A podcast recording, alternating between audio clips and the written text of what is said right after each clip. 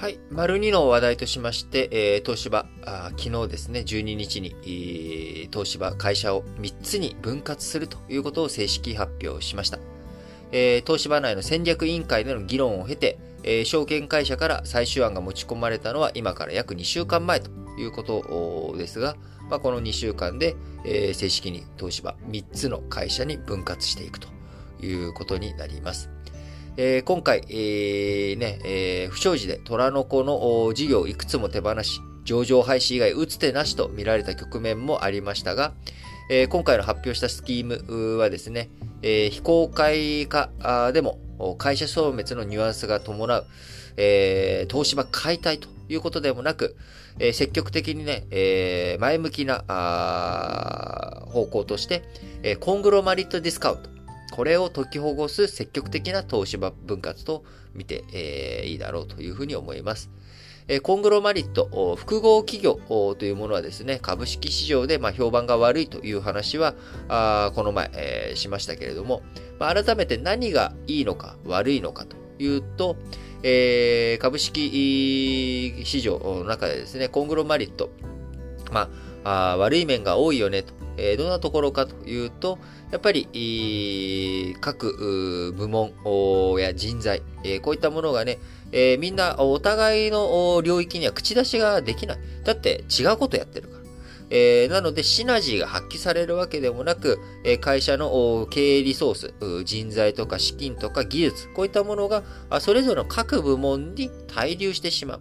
会社全体で統一的な意思決定ができないということで、事業部あって会社なしというような状態に陥ってしまう。なので、それだったらもうそもそも会社を分割して、事業部ごとに分割して独立させた方が、変な足かせなく経営判断して進めるんじゃないのと。こういったことですよね。今回東芝、品質や検査不正、パワハラ問題、こういったね、ことが発覚した三菱電機。東芝に限らず三菱電機なんかでも、状況に似ているよねというような、こういったところです。東芝分割、日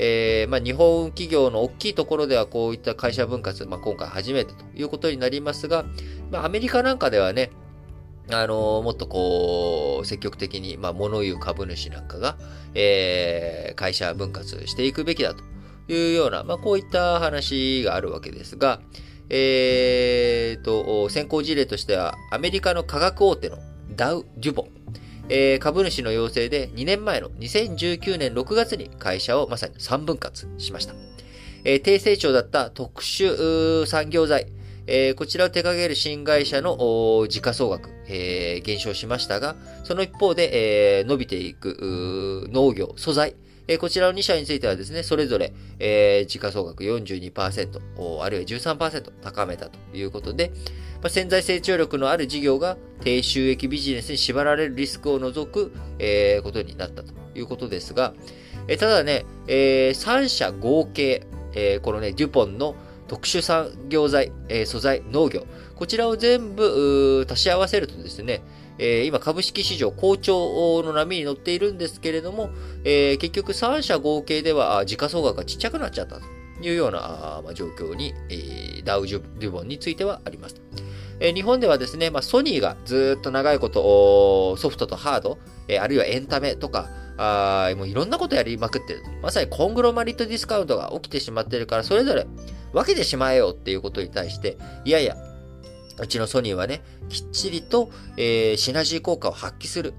ソフトとハードの融合ということ、これがね、大切なんだということを言ってのけて、今株価は非常に好調というような状態になっています。なので、コングロマリットディスカウント、本当にいいの悪いのっていうのは良し悪しあるわけですけれども、例えばね、ソニー、YouTube の、The First Take、この一発撮りで、ミュージシャンが、歌って、シンガーがね、歌ったりとかミュージシャンが演奏してっていう、こういった番組 YouTube チャンネルであるわけなんですけれども、これソニーの、音響設備を使って、ソニーエンターテインメントがやってと、まさにハードとソフトの融合ってこういうことだっていう、番組をね YouTube チャンネルでやっていて、これがやっぱりソニーがやりたい方向なんだよなと。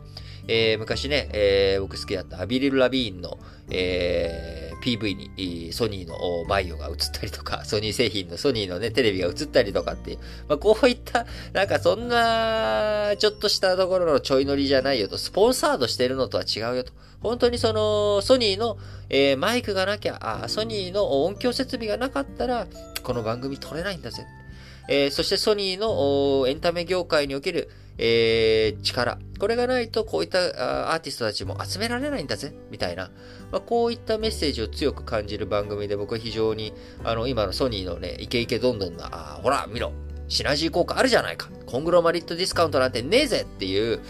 勢いを感じるなと思います。そういったソニーは、うまくね、コングロマリットディスカウントなくやってきておりますが、今回、東芝自分たちはコングロマリットディスカウントはきっと起きていると。これをしっかりと3社に分割することによって、対応していこうと。この背景にはですね、